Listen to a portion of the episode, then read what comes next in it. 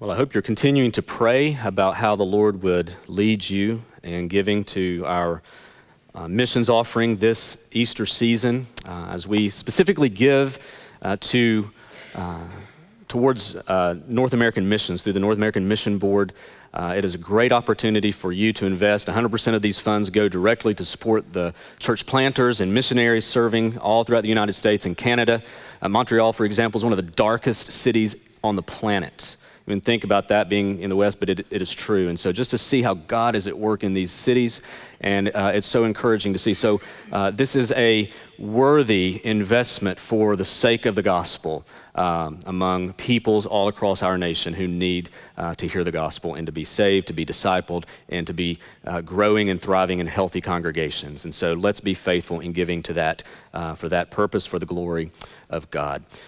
All right, we are going to be back in the Old Testament again today, Judges chapter 9. Judges chapter 9.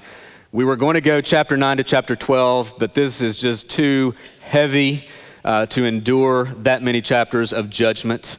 Um, so we're just going to stick with chapter 9 and a little bit into chapter 10 today. Um, Judges chapter 9. I want to read just to verse 24. We're going to look at the rest of the chapter together, so I'll be making comment through the rest of the chapter. Uh, so uh, don't check out on the rest of the chapter. All right, we're going to be looking at the whole thing together. And by the way, uh, this is just random, spur of the moment. Um, uh, those of you who were voted in last members meeting uh, as new members, we're going to have you come forward so people can see you this morning. So I'll give you 30, 45 minutes to panic since we didn't warn you before now. And then at the end, we'll have you, have you come forward. I think there are nine of you. If you're here today, obviously you wouldn't be hearing me if you weren't here. Uh, but new members will recognize you at the end. Uh, we'll call you forward uh, when that time comes. And so um, let the panic begin. Uh, Judges chapter 9, I want to read beginning in verse 1. Now Abimelech, the son of Jerubbaal, went to Shechem to his mother's relatives and said to them and the whole clan of his mother's family, Say in the ears of all the leaders of Shechem, which is better for you, that all 70 of the sons of Jerubbaal rule over you, or that one rule over you. Remember also that I am your bone and your flesh. And his mother's relatives spoke all these words on his behalf in the ears of all the leaders of Shechem, and their hearts inclined to follow Abimelech, for they said, He is our brother. And they gave him 70 pieces of silver out of the house of Baal Berith, which uh, with which Abimelech hired worthless and reckless fellows who followed him. And he went to his father's house at Ophrah and killed his brothers, the sons of Jerubbaal, 70 men on one stone. But Jotham, the youngest son of Jerubbaal, was left, for he hid himself. And all the leaders of Shechem came together, and all Beth Millo, and they went and made Abimelech king by the oak of the pillar at Shechem. When it was told to Jotham, he went out and stood on top of Mount Gerizim and cried aloud and said to them, Listen to me, you leaders of Shechem, that God may, that, that God may listen to you. The trees once went out to anoint a king over them, and they said to the olive tree, Reign over us. But the olive tree said to them, Shall I leave my abundance, by which gods and men are honored, and go hold sway over the trees? And the trees said to the fig tree, You come reign over us. But the fig tree said to them, Shall I leave my sweetness and my good fruit and go hold sway over the trees? And the tree said to the vine, You come reign over us. But the vine said to them, Shall I leave my wine that cheers God and men and go hold sway over the trees?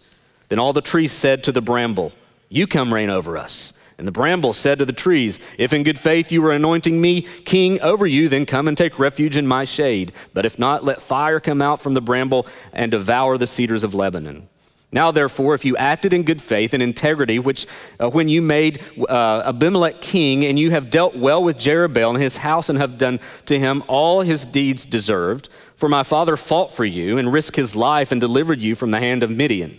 And you have risen up against my father's house this day and have killed his sons, 70 men, on one stone, and have made Abimelech, the son of his female servant, king over the leaders of Shechem, because he is your relative. If you then have acted in good faith and integrity with Jerubbaal and with his house this day, then rejoice in Abimelech, and let him also rejoice in you. But if not, let fire come out from Abimelech and devour the leaders of Shechem and Beth Millo. And let fire come out from the leaders of Shechem and from Beth Millo and devour Abimelech. And Jotham ran away and fled and went to Beer and lived there because of Abimelech, his brother. Abimelech ruled over Israel three years. And God sent an evil spirit between Abimelech and the leaders of Shechem, and the leaders of Shechem dealt treacherously with Abimelech, that the violence done to the 70 sons of Jerubbaal might come, and their blood be laid on Abimelech, their brother, who killed them, on the men of Shechem, who strengthened his hands to kill his brothers. And the leaders of Shechem put men in ambush against him on the mountaintops, and they robbed all who passed by them along the way. And it was told to Abimelech.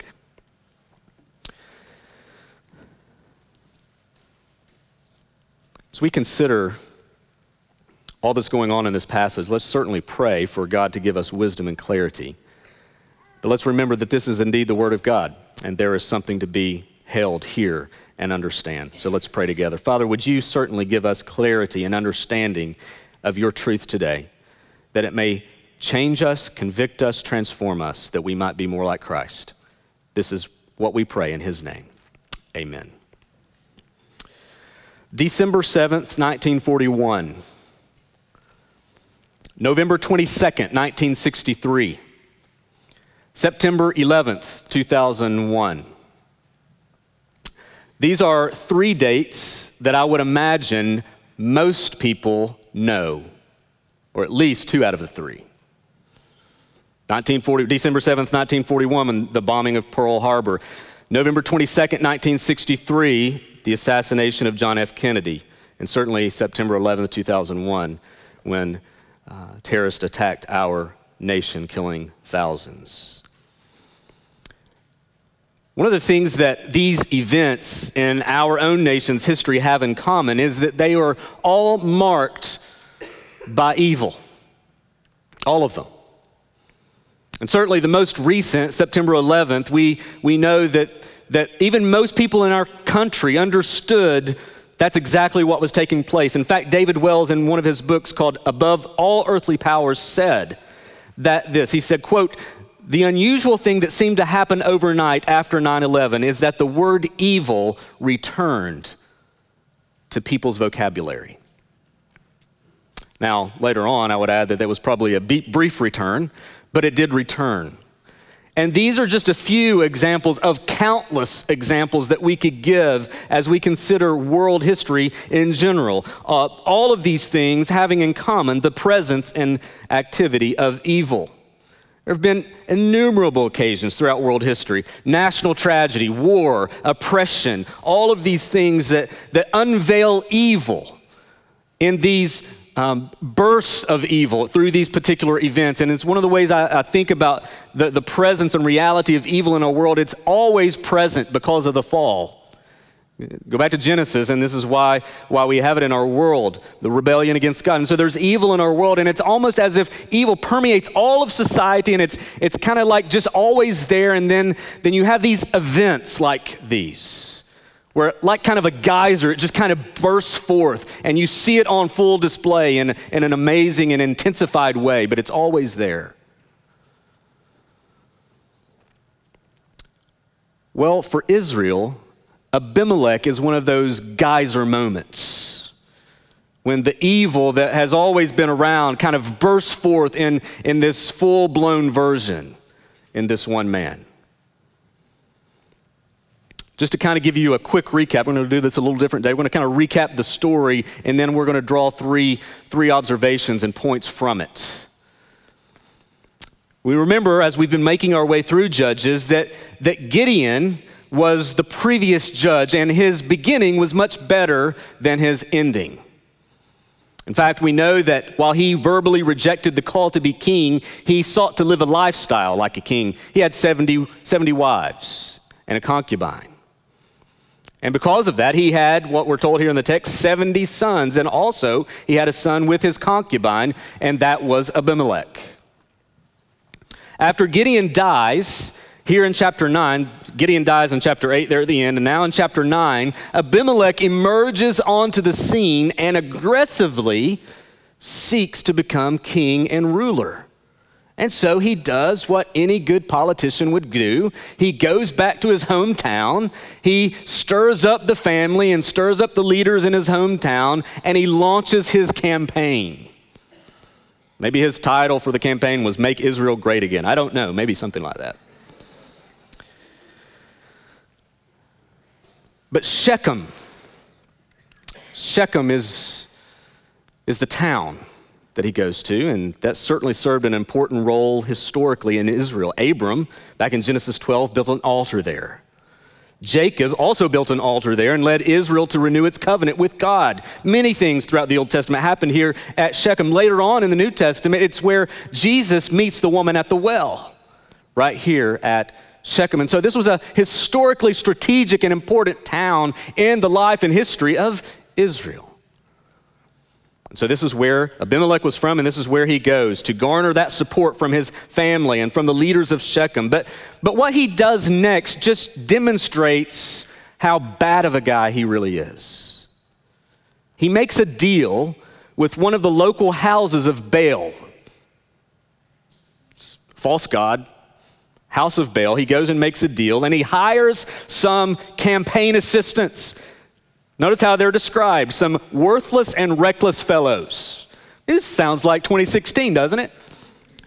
This is what happens. He, he hires these men from uh, out of idolatry, and then he does the unthinkable.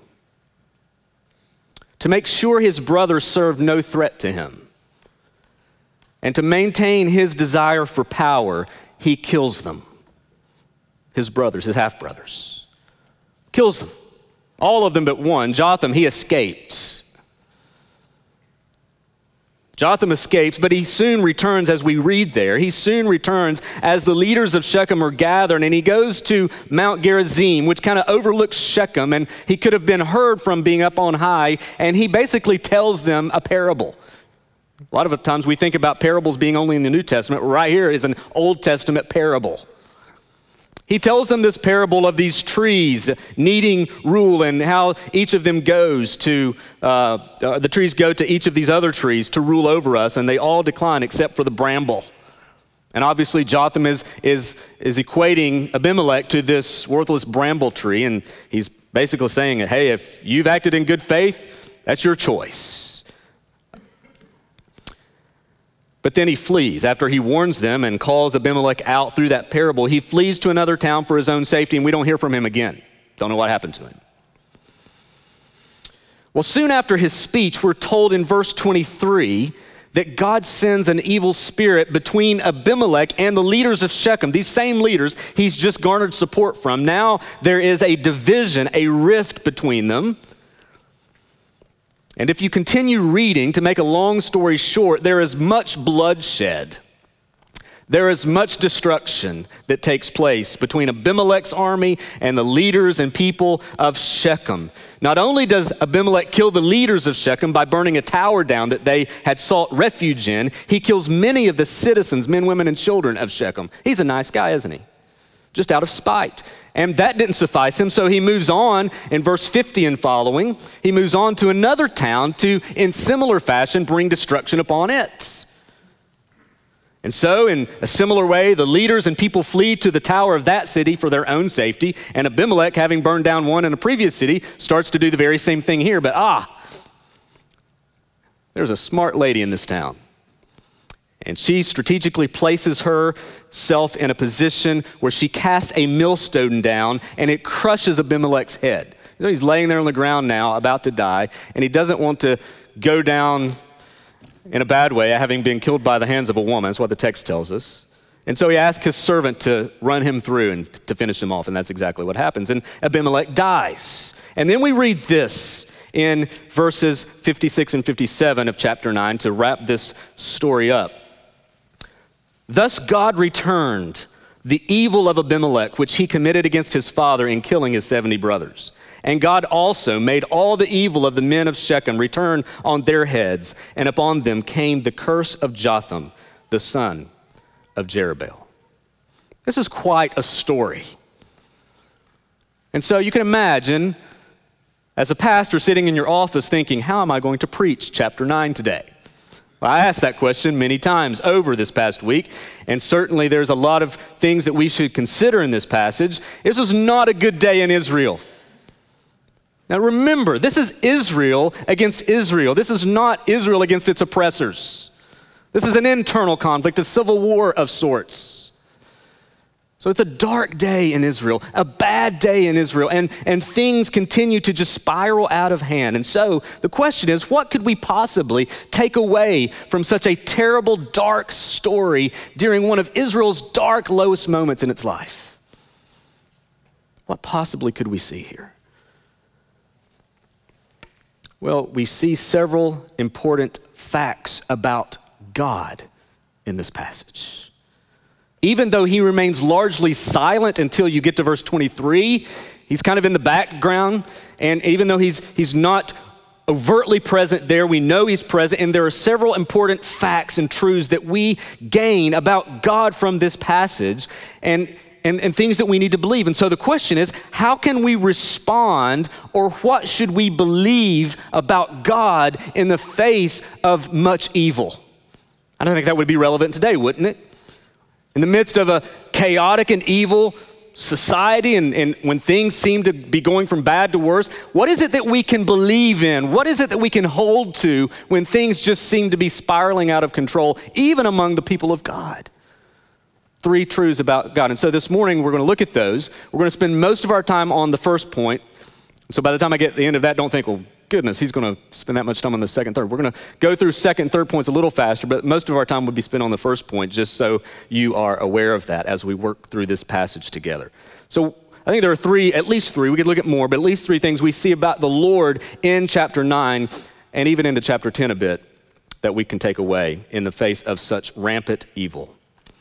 Truth number one God is just concerning sin.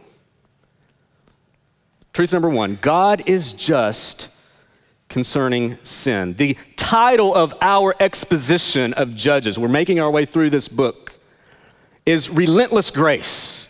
The grace of God is on display in Judges, as bad as it is.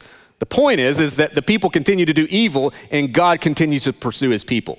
That's why that's how relentless the grace of God is on display in the book of Judges. And so magnifies the grace of God in so many ways. But chapter 9 is kind of an interlude or kind of a pause on that just to show that in the midst of God's grace there is his justice concerning sin. Sometimes we hear so much said about the love and the mercy and the grace of God that we sometimes forget or don't even realize that God is just. He is a righteous judge, and He will not overlook evil.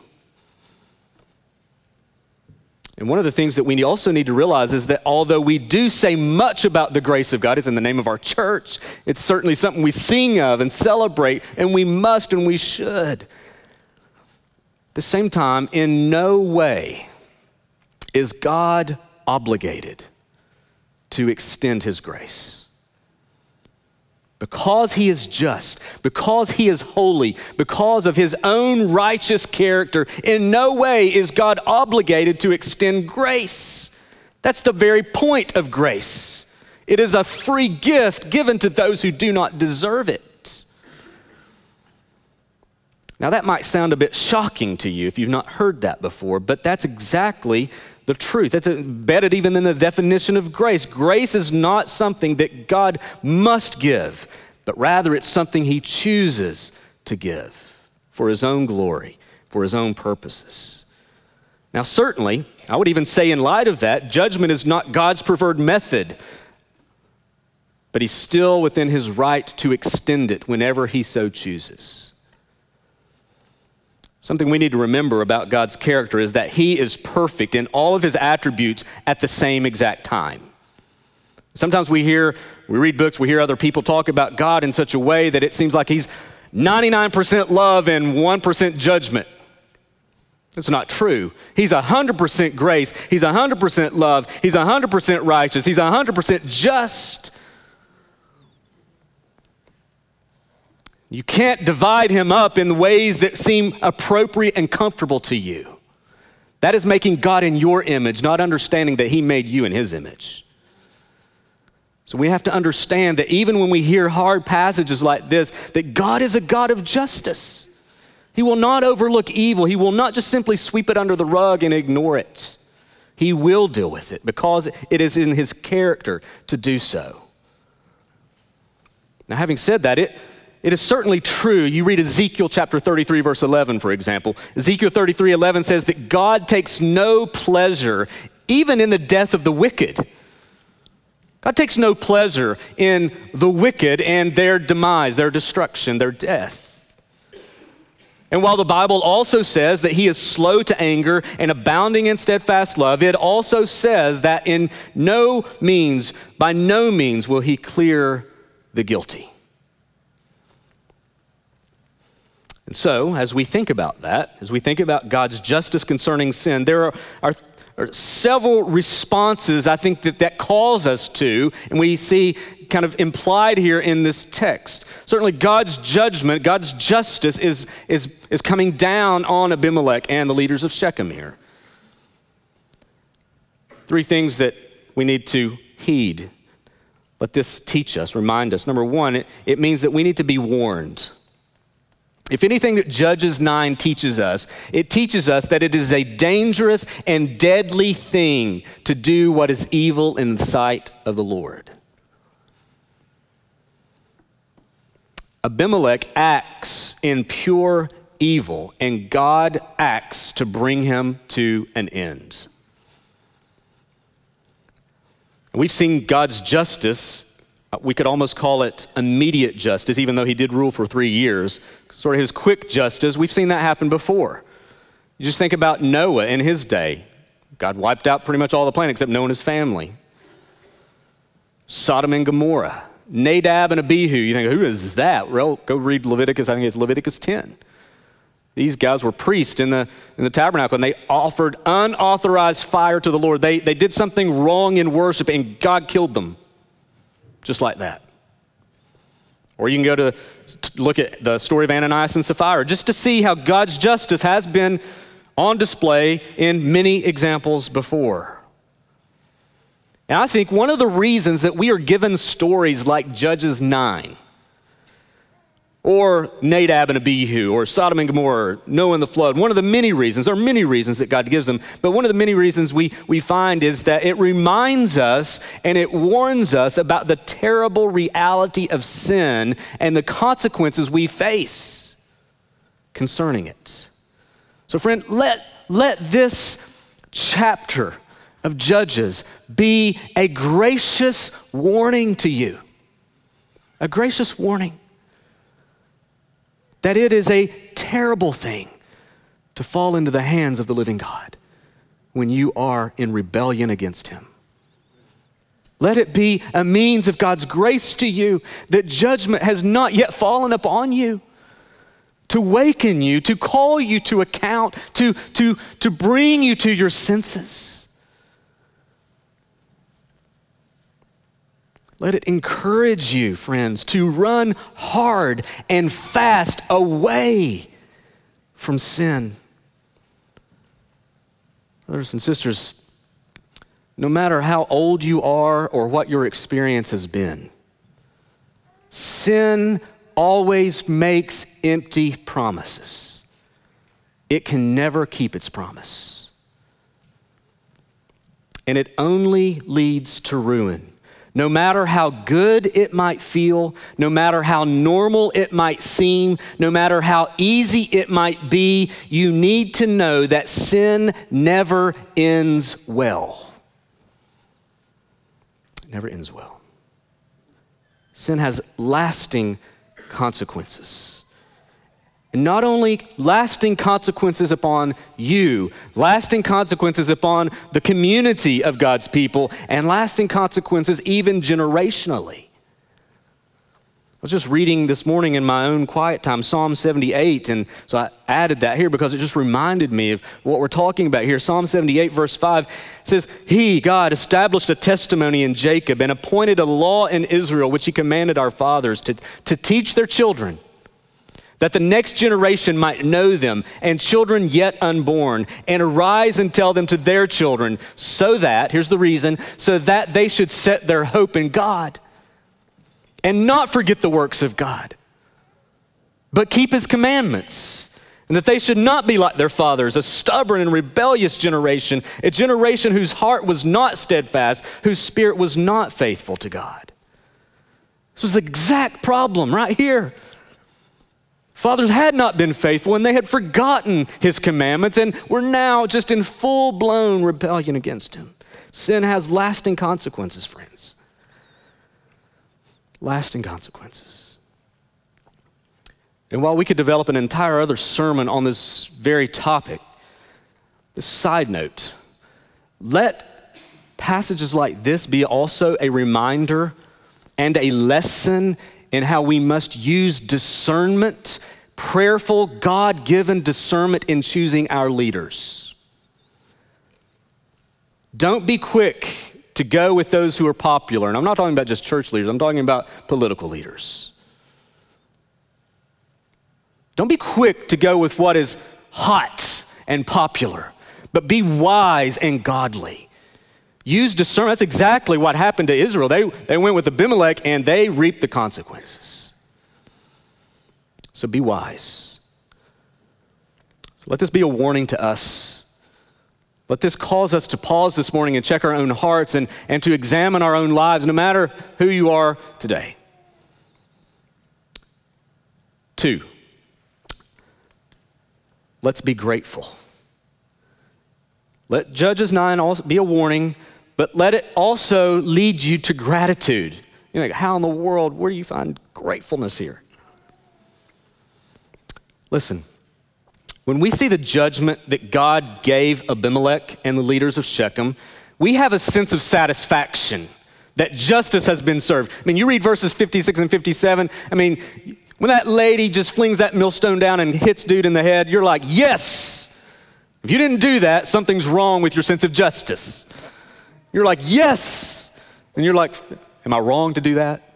Should I ask for forgiveness because I just felt justice, satisfaction that, that this evil man met his demise? And there's that sense of justice has been served. They got what they deserved. But, friend, what about you and me? Shouldn't we also get what we deserve? When you think about a holy and righteous God and then you think about yourself, I'm not saying comparing yourself to somebody else where you come out good. I'm saying when you compare yourself to holiness, shouldn't we also get what we deserve? We might not have killed our 70 brothers and slaughtered many innocent people, women and children included. But we have all sinned and rebelled against a holy God. Romans 3 makes that clear, verse 23. For all have sinned and fallen short of the glory of God.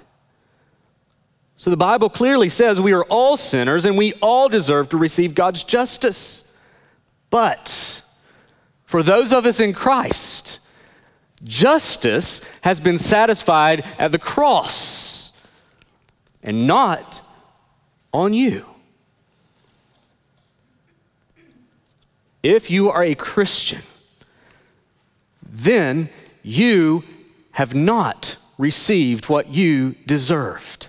If you think, if you think for a moment that you deserved eternal life, let's talk for a long time. If you think anyone deserves eternal life, I think we have a misunderstanding of our human nature and our true heart before a holy God. But, friend, if you're a Christian, the very fact that you are a Christian means you have not been given what you deserve. You've been given grace. And while God has every right to condemn us, He has chosen to extend mercy to us. And we, of all people, ought to be the most humbled and most grateful. And as a Christian, our hearts and our mouths should not be filled with grumbling. Our hearts and our mouths should be filled with overwhelming gratitude. Overwhelming gratitude. When you read Judges 9, we should just be thanking God that we are not in Abimelech's sandals.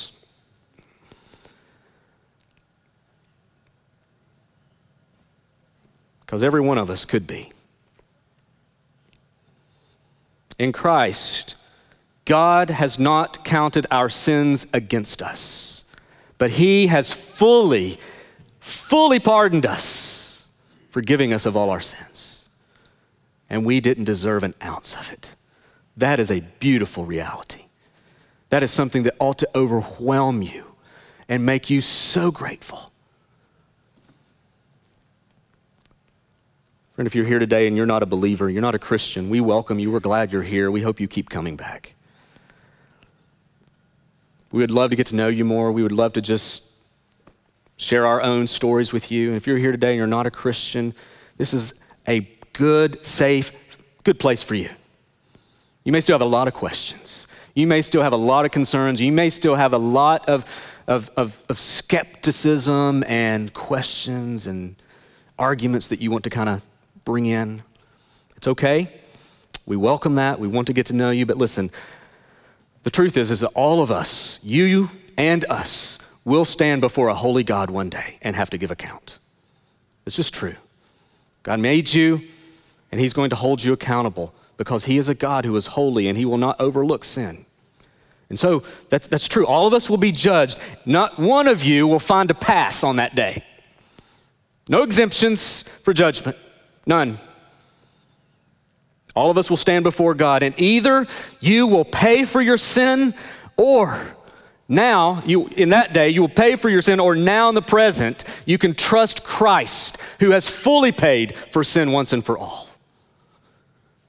You can look to Him, believe in Him, trust in Him, and be saved and have your sins washed away. If you're not a Christian, I would urge you to do that, friend. Look to Jesus.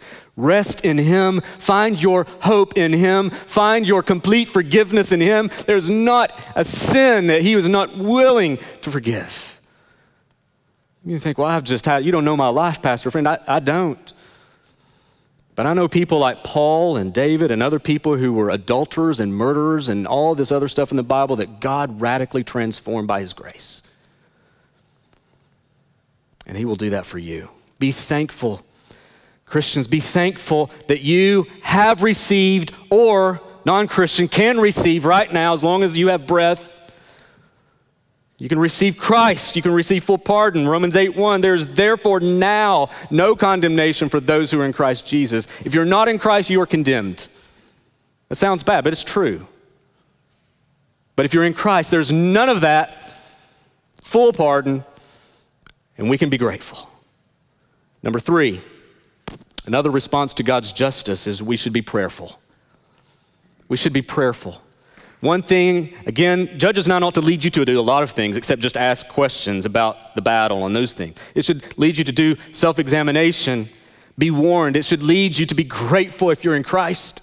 Your sins have been washed away, and it should lead you to be prayerful. One thing we should do from this passage is pray especially for those people who we know and we love that continue to defy God. Friends, God's judgments are real.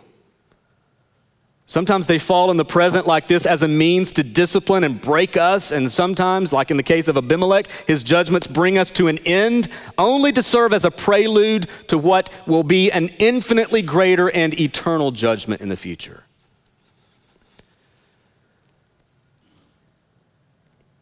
God's judgment will come, and we must prayerfully pursue those who continue to run away from God.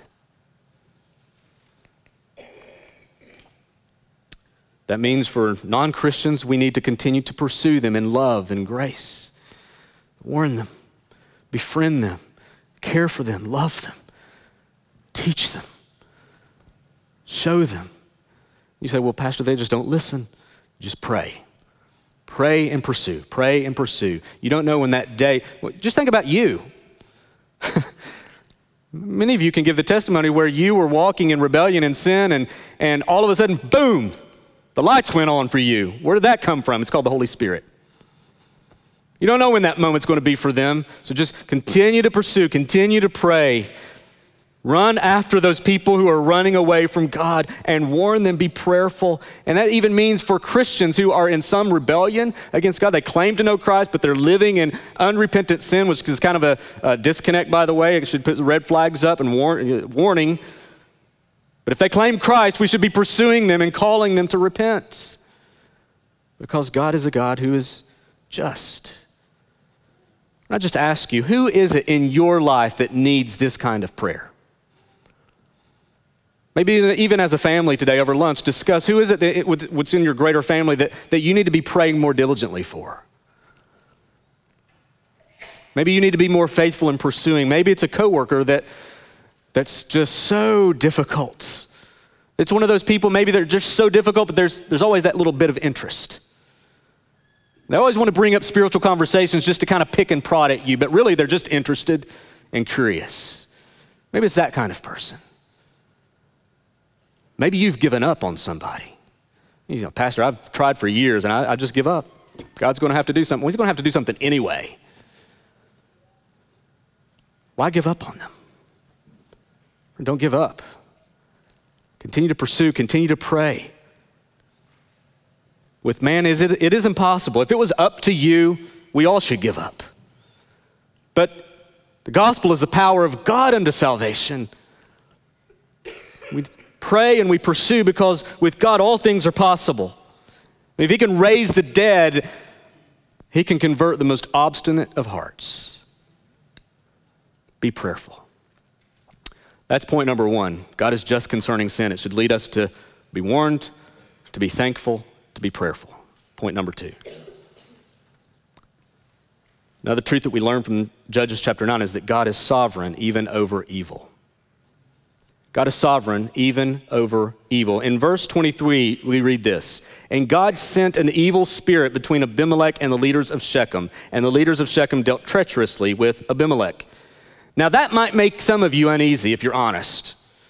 What in the world does God have to do with an evil spirit? After all, isn't he holy?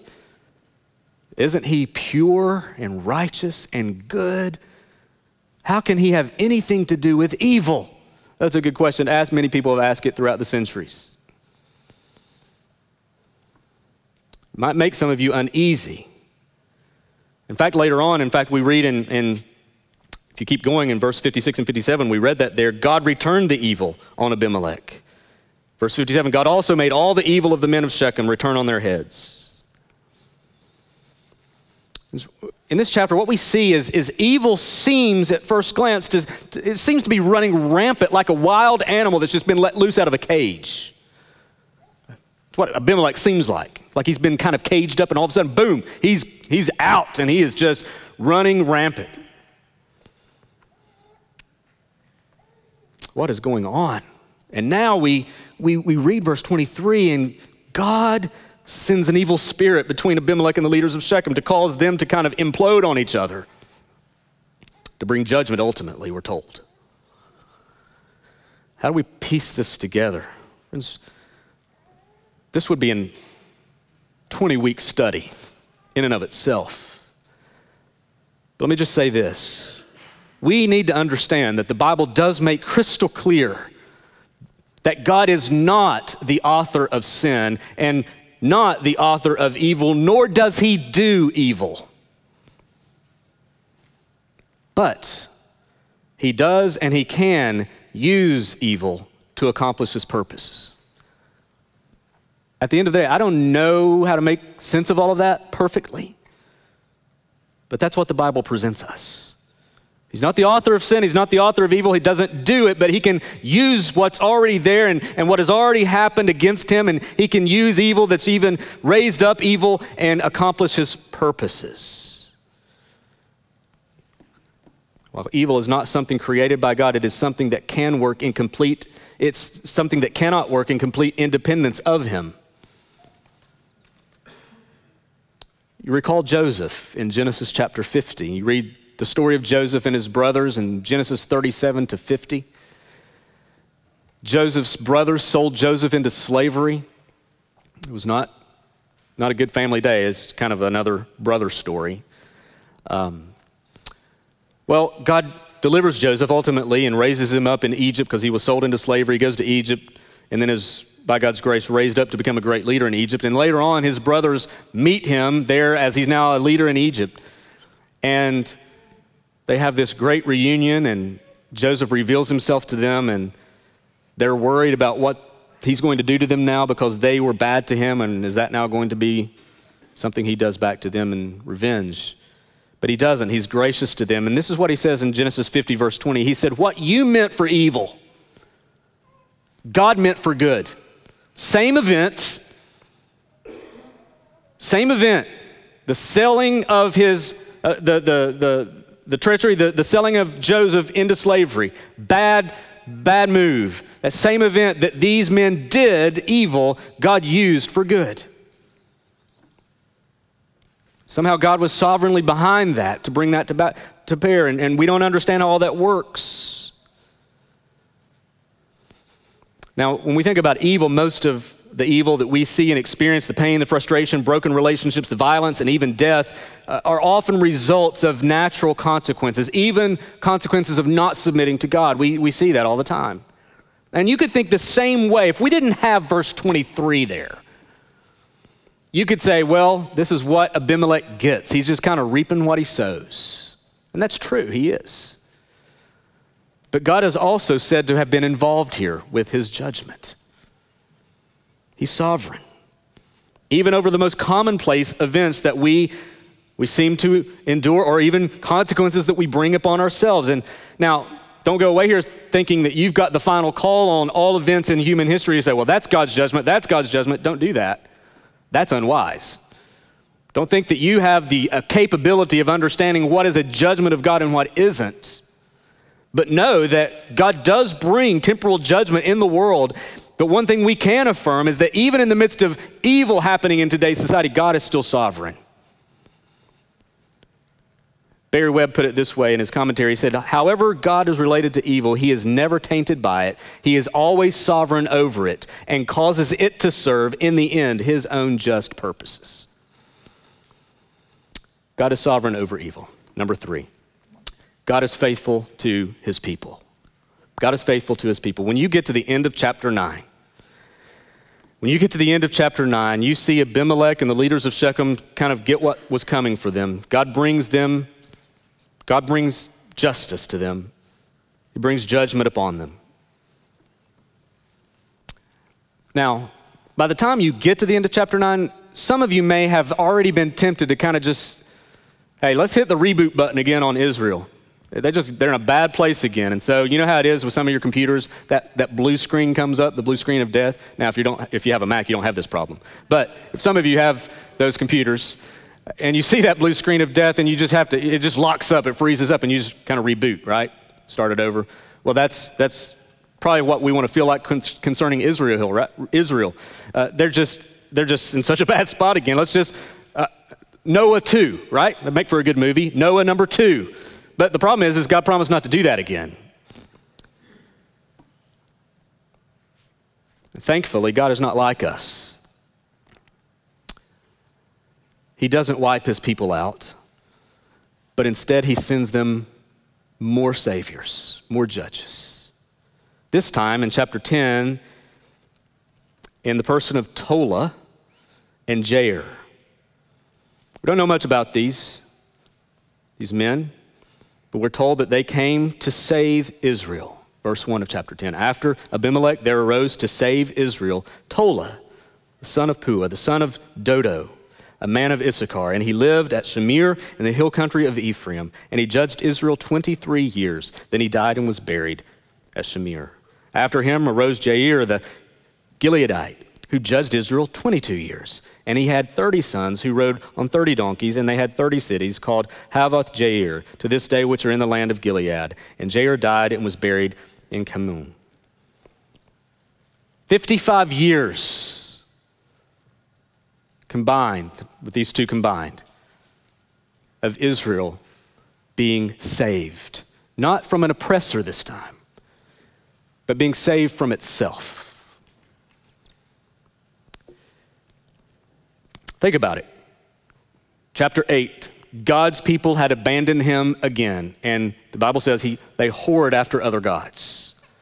They were now in a civil war with thousands dead, and God sends them another deliverer. Friends, that is nothing but sheer grace.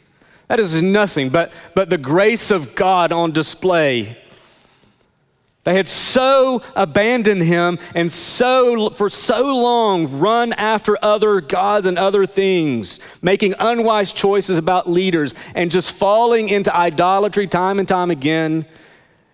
And God, yet again, is gracious. Friends, it's just a reminder. It's just a reminder of God's covenant faithfulness. It's a reminder that God is radically and relentlessly committed to his people. That's good news for us.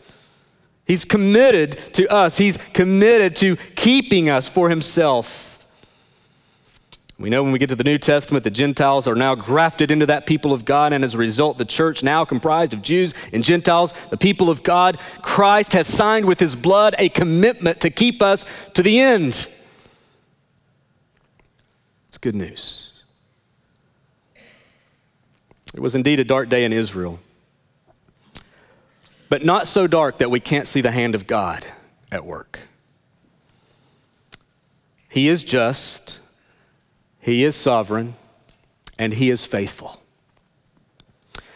And when evil seems to prevail, let your hope be firmly and fully in Christ. Temptation will be to grow weary and discouraged and troubled. But, friends, remind yourself that God is just concerning sin. So let us repent. And God is sovereign even over evil, so we can trust Him. And God is faithful to His people. So let us serve Him and worship Him. That's what we do. Even when evil seems to win the day, God is just, He is sovereign, and He is faithful.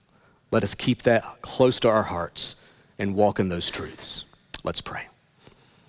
Father, we thank you for these wonderful reminders of your good grace to us. But Lord, also reminders of how we will be accountable to you we will be accountable, Lord. Father, you know the heart and life of each and every person in this room gathered here today. You know, Lord, where repentance needs to take place, confession. You know where a, a, a 180 needs to, to turn. You know, Lord, where, where people need to, to completely surrender their lives to you. Lord, maybe there are people here today that have never trusted in Christ. They've they continue to walk in the ways of this world. They continue to try to trust themselves, and they realize today, Lord, that they can't trust themselves, they can't trust the world, but they can trust Christ. But Lord, would you draw their hearts to you? God, would you help them to see Christ as their treasure and hope? Would you lead them to repent and to believe in Him? Father, for these saints, these believers that gather here today, Lord, would you remind us? Oh God, would you remind us of how grateful we should be? That we are a people who will not receive wrath because we have received grace. God, that should overwhelm us. And Lord, would you just encourage us? Lord, we live in we live in difficult days, but Lord, that's been the case since the fall of Adam and Eve in the garden. There's coming a day when all will be made new. There's coming a day when Christ will return and gather us to himself, and, and Lord, we will live eternally with you. Lord, help us to live in light of that day, knowing that you, God, who have promised you will be faithful. And Father, you have demonstrated that once and for all by sending your own Son into this world to live, to die, to be raised, so that we can know you and have hope. God, would you lead us to respond to you in a way that you would call us today? We pray this in Christ's name. Amen.